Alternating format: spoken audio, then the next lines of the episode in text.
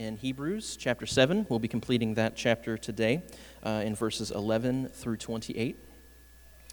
Um, I'd ask that uh, as you turn there, um, everyone stand as a recognition of the authority that the Word of God has over our lives.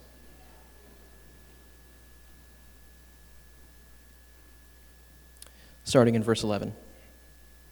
Now, if perfection had been attainable through the Levitical priesthood, for under it the people received the law, what further need would there have been for another priest to arise after the order of Melchizedek, rather than one named after the order of Aaron? For when there is a change in the priesthood, there is necessarily a change in the law as well. For the one of whom these things are spoken belonged to another tribe, from which no one has ever served at the altar. For it is evident that our Lord was descended from Judah, and in connection with that tribe, Moses said nothing about priests. This becomes even more evident when another priest arises in the likeness of Melchizedek, who has become a priest not on the basis of a legal requirement concerning bodily descent, but by the power of an indestructible life. For it is witnessed of him, You are a priest forever, after the order of Melchizedek. For on the one hand, a former commandment is set aside because of its weakness and uselessness, for the law made nothing perfect. But on the other hand, a better hope is introduced through which we draw near to God. And it was not without an oath. For those who formerly became priests were made such without an oath, but this one was made a priest with an oath by the one who said to him, The Lord has sworn and will not change his mind. You are a priest forever. This makes Jesus the guarantor of a better covenant. The former priests were many in number because they were prevented by death from continuing in office but he holds his priesthood permanently because he continues forever. Consequently, he is able to save to the uttermost those who draw near to God through him, since he always lives to make intercession for them. For it was indeed fitting that we should have such a high priest, holy, innocent, unstained, separated from sinners, and exalted above the heavens. He has no need, like those high priests, to offer sacrifices daily first for his own sins and then for those of the people, since he did this once and for all when he offered up himself. For the law appoints men in their weakness as high priests, but the word of the oath, which came later than the law, appoints a son who has been made perfect forever. This is the word of God.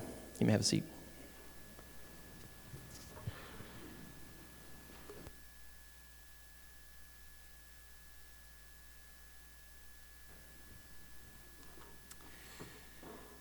As I uh, walked off the stage for our mic check this morning, I joyfully and confidently declared that the cold weather must have scared away our microphone demons. It would now appear that I simply awoken them from their slumber. So, my apologies to Chris and everyone else. Um, so, we're back in Hebrews. Um, and if you've been tracking with us at all through this series, you know that the theme um, uh, of the series and of the book is Jesus is better. Jesus is better. Um, uh, throughout this entire letter, the author is extolling the supremacy of Christ uh, above all people, all things, all other religious systems. So that is sort of the banner that hangs over this entire journey that we're on in Hebrews. But in each section, this theme, this Jesus is better motif, gets expressed and applied in distinct ways. So, for example, in chapters 1 and 2, the author talked about Christ's supremacy over angels. In chapter 3, he talked of Christ's supremacy over Moses. Later in chapter 4, he talked of Christ's supremacy over Joshua. Section that we find ourselves in right now, chapter 7, the author is making the case that Jesus is a better priest and ushers in a better priesthood than what they experienced under the old covenant. In our passage last week, chapter 7, verses 1 through 10, was about uh, Melchizedek, this somewhat mysterious, enigmatic uh, priest king from the Old Testament. And and we kind of unpacked who he is and what he was all about, and that was foundational uh, in helping us understand how and why Jesus' priesthood is superior. Uh, but as I spoke with my fellow Hebrews preachers for this spring, uh, Jason and Scott, two other elders here, uh, we talked about kind of where we've been in Hebrews uh, and where we're going. We decided it was prudent to begin this morning with an even more foundational question. And that question is this What is a priest? What is a priest? It's a simple question, but it's a critically important question. We're not going to understand or appreciate how Jesus is a better priest if we don't first understand what a priest is supposed to be. And I know, uh, you know, those of us gathered here, we come from different uh, church backgrounds, different religious traditions. And so when we hear the word priest in a religious context, that has different connotations for all of us. And so when our author talks about priests, uh, what is he talking about? What is the category or the framework that he is working from? Well, put most simply, a priest is a mediator between God and his people. Okay? If you just want the kind of the one sentence answer, there it is. A priest is a mediator between God and his people. He's a go between, he's a liaison, he is a bridge of sorts. And this was an important and, in fact, needed role because of this simple reality uh, God is perfect, and his people are not. And so, if those two entities are going to be in any kind of relationship together, uh, there's going to need to be some kind of bridge, some kind of uh, go between, some kind of mediator to bridge that gap. So, under the old covenant, God appointed priests from a particular tribe, the tribe of Levi, and a particular family from that tribe, Aaron's family, to serve in this role, to be priests. And in that role, their primary job was to offer sacrifices to God on behalf of his sinful people. And these offerings, these sacrifices, would at least temporarily atone for their sins, such that, again, this holy God and these imperfect people could remain in some form of relationship together. All right, so that's what it is to be a priest in a nutshell. A priest is a mediator between God and his people, offering sacrifices so that a holy God can be in relationship with his less than holy people. And on paper, that arrangement looks great.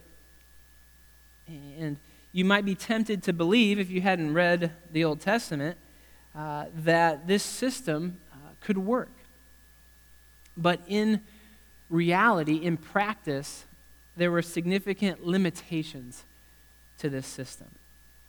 And our author in Hebrews highlights and exposes a few of the major limitations of this old system in our text today. And that's where I want to go next. What were the limitations of the Levitical priesthood under the old covenant? And there's two primary ones that this passage comes back to again and again and again. The first limitation of the old priesthood under the old covenant is that it was imperfect. It was imperfect. That's a consistent thread in this passage the failure to achieve perfection in the old priesthood. The author explains it was an imperfect system because it was administered by imperfect people. Right? You get that? It was an imperfect system because it was being carried out by imperfect priests. Remember, these priests were not appointed based on their excellent character or conduct or reputation. They were appointed simply because they were born into a certain family from a certain tribe.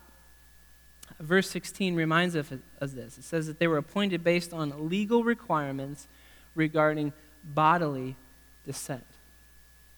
That, those were the credentials. They just were born into a certain family. And like any family, you have some decent apples right? You have uh, uh, Zadok, one of our church members is named after. Uh, he served as high priest under King David, was a pretty godly guy, had a good run. But you also had some not so decent ones. If you want to learn more about them, you could go to, for example, Malachi.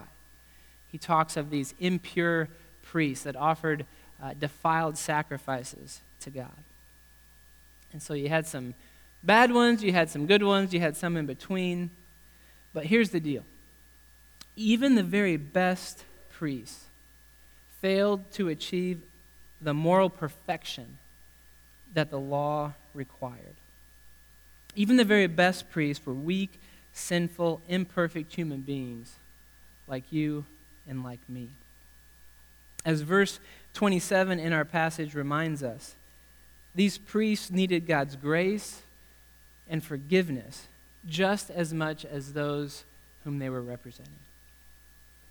So that's one major limitation that the author is bringing forward here. It was an imperfect priesthood because it was carried out by imperfect priests. The second major limitation that this passage highlights is that this old Levitical priesthood, it was temporary.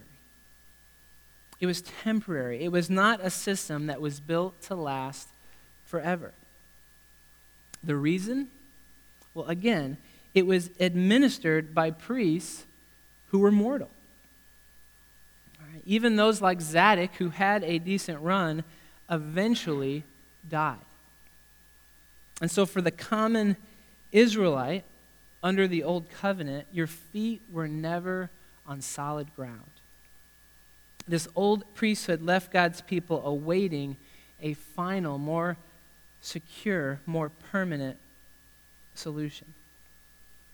And what our author wants us to see and appreciate is that that solution came through Jesus Christ. And that's what I want us to consider next how Jesus' priesthood is different and distinct from the priesthood that preceded him, and how he overcomes in his priesthood some of the limitations of the prior one. So let's talk about that. In what sense is Jesus the fulfillment of this old system? Well, first of all, the author here wants us to know that Jesus was not appointed through the traditional channels. Jesus does not come from the tribe of Levi like the rest of the priests under the Old Covenant. He, in fact, comes from the tribe of Judah. All right? One, and this was a tribe that traditionally had nothing to do with priests. He talks about that in the text. Moses said nothing about Judah with respect to priests or a priesthood. And on top of that, we're told here in chapter 7, and we looked at this last week, that Jesus' priesthood is after the order of Melchizedek. And this was a, a, priest king who showed up on the scene way back in Genesis before any of the tribes had ever been formed.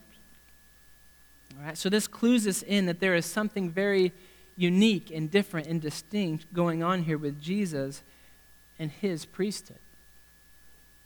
Which may lead his Jewish readers to ask the question by what credentials should we acknowledge and affirm Jesus as our high priest? Right, again, so this is a very different kind of thing. He comes from a different tribe. There's a very different paradigm at work here. And so that would be a fair question for the original readers to ask. Well, okay, why should we respect and affirm him in this new priesthood that's very different from what we've known? And he answers that question in verses 14 through 16. I'm going to read it for us. You can follow along in your Bible. These first part of the, the passage here sort of summarizes what I've just said, and then in verse 16, he really gives us the answer. For it is evident that our Lord was descended from Judah. And in connection with that tribe, Moses said nothing about priests.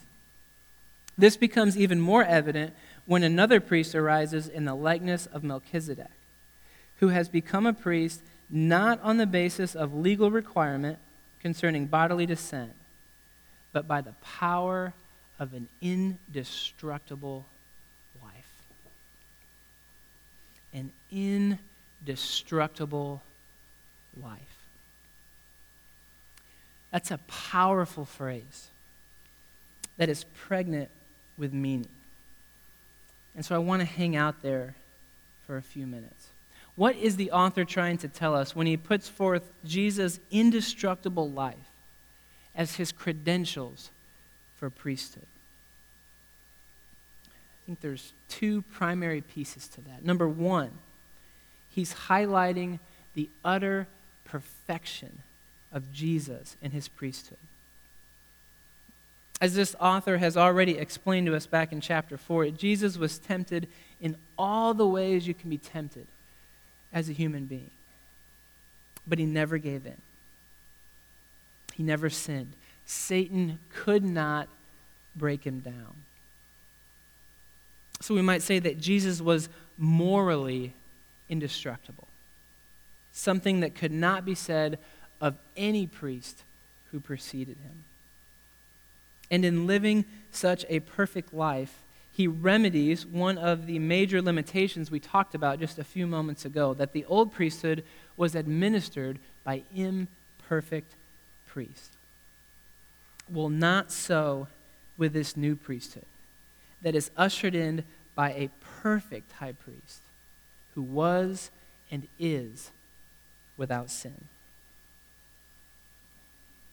Second, this phrase, his indestructible life, his credentials, it points us to Jesus' eternality. He's eternal. Jesus is eternal. Satan could not tempt him, and death could not hold him. Like other priests, he did physically die and go into the grave. But unlike every other priest who had ever lived, he rose from that grave and now reigns in heaven at the right hand of God. He was indestructible in that he could not and would not be conquered by death. And so, because Jesus is eternal, his priesthood is eternal. Verse 24 summarizes this very succinctly. He holds his priesthood permanently because he continues forever.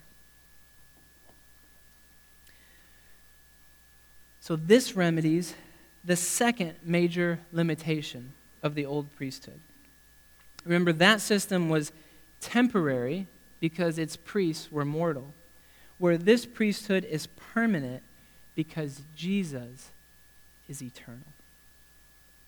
And when it comes to Jesus' credentials for priesthood, the author offers uh, what I think is a beautiful summary in verses 26 through 28 of our passage today. Uh, hopefully, I've done a little bit to prime the pump for us to appreciate this, but the author puts it better than I ever could. And so I just want to read it for us now. And as you listen, I invite you to soak in and, and bask in the perfection and the eternality of Jesus' priesthood. He summarizes in this way For it was indeed fitting that we should have such a high priest, holy, innocent, unstained, separated from sinners, and exalted above the heavens. He has no need, like those high priests, to offer sacrifices daily, first for his own sins, and then for those of the people, since he did this once for all when he offered up himself.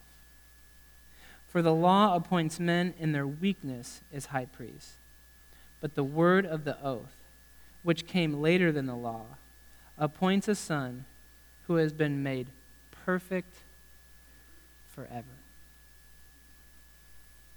perfect forever.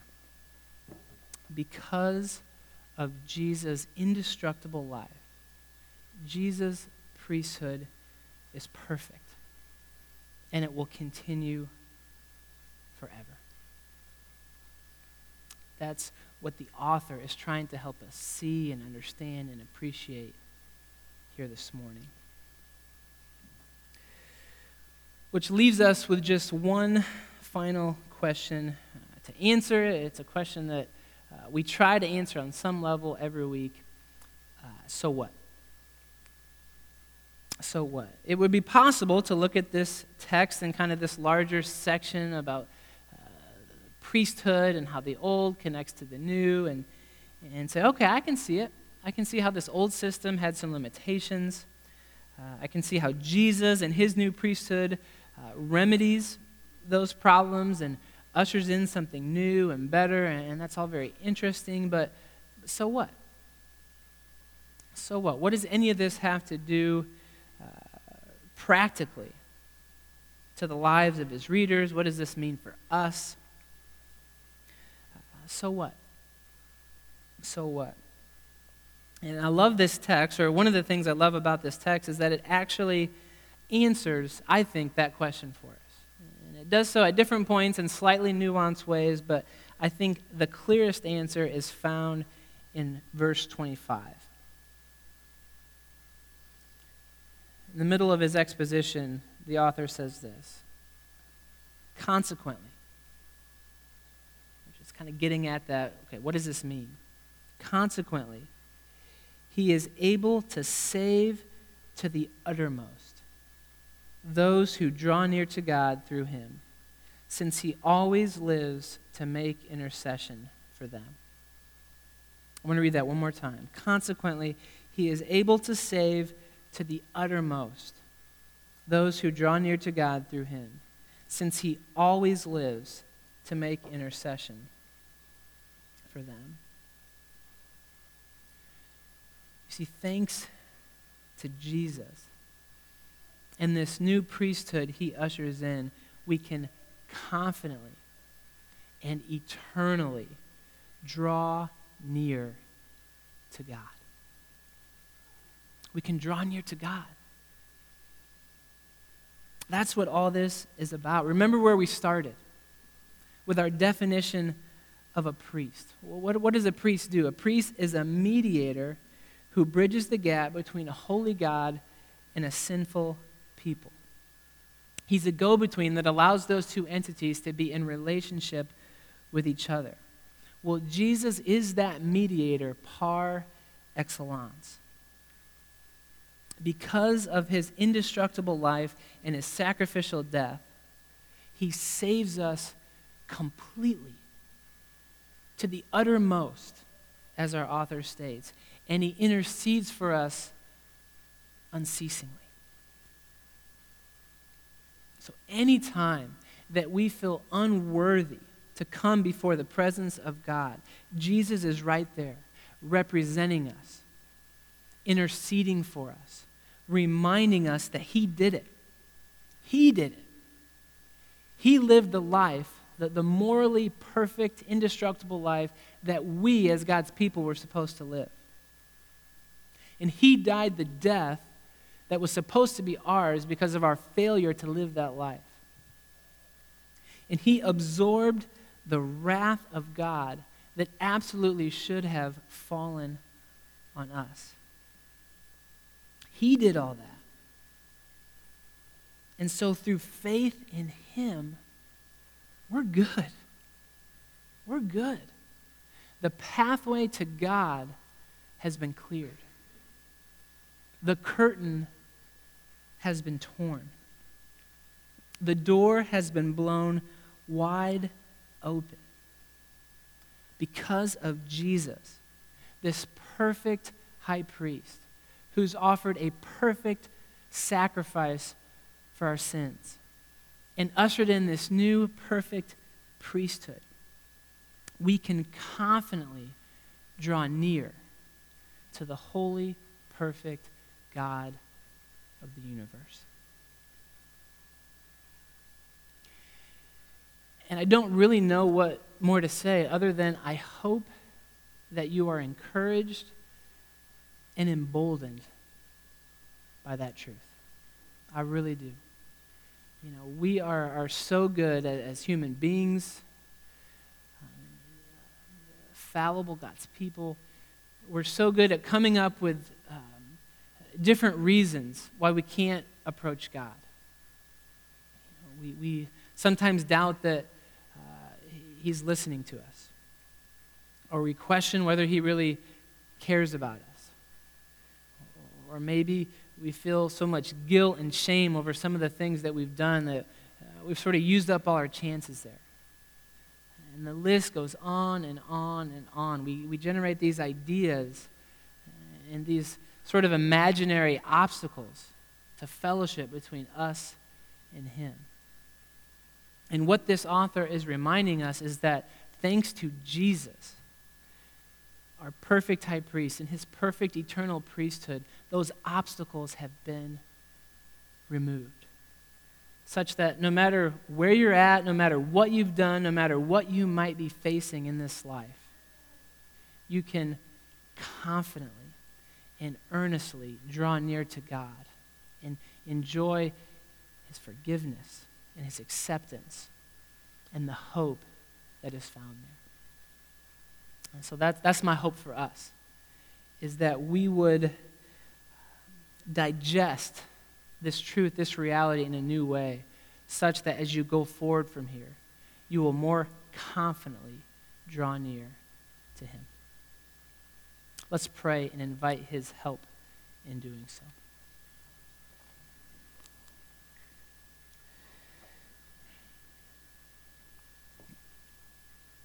Father, um, Hebrews is an interesting book.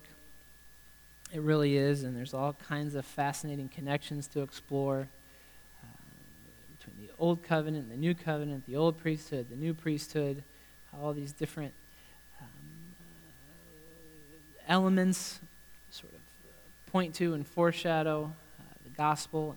It's all very interesting, but I love, I love the heart behind this. And I love where this author takes us explicitly here in this morning's text. That the point of all of it, uh, the point of the old system and the point of the new system was all building towards this that we could be in relationship with you, that we could know you, that we could fellowship with you, that we could confidently draw near to you, trusting that our sins have been atoned for by Jesus and his perfect sacrifice on the cross.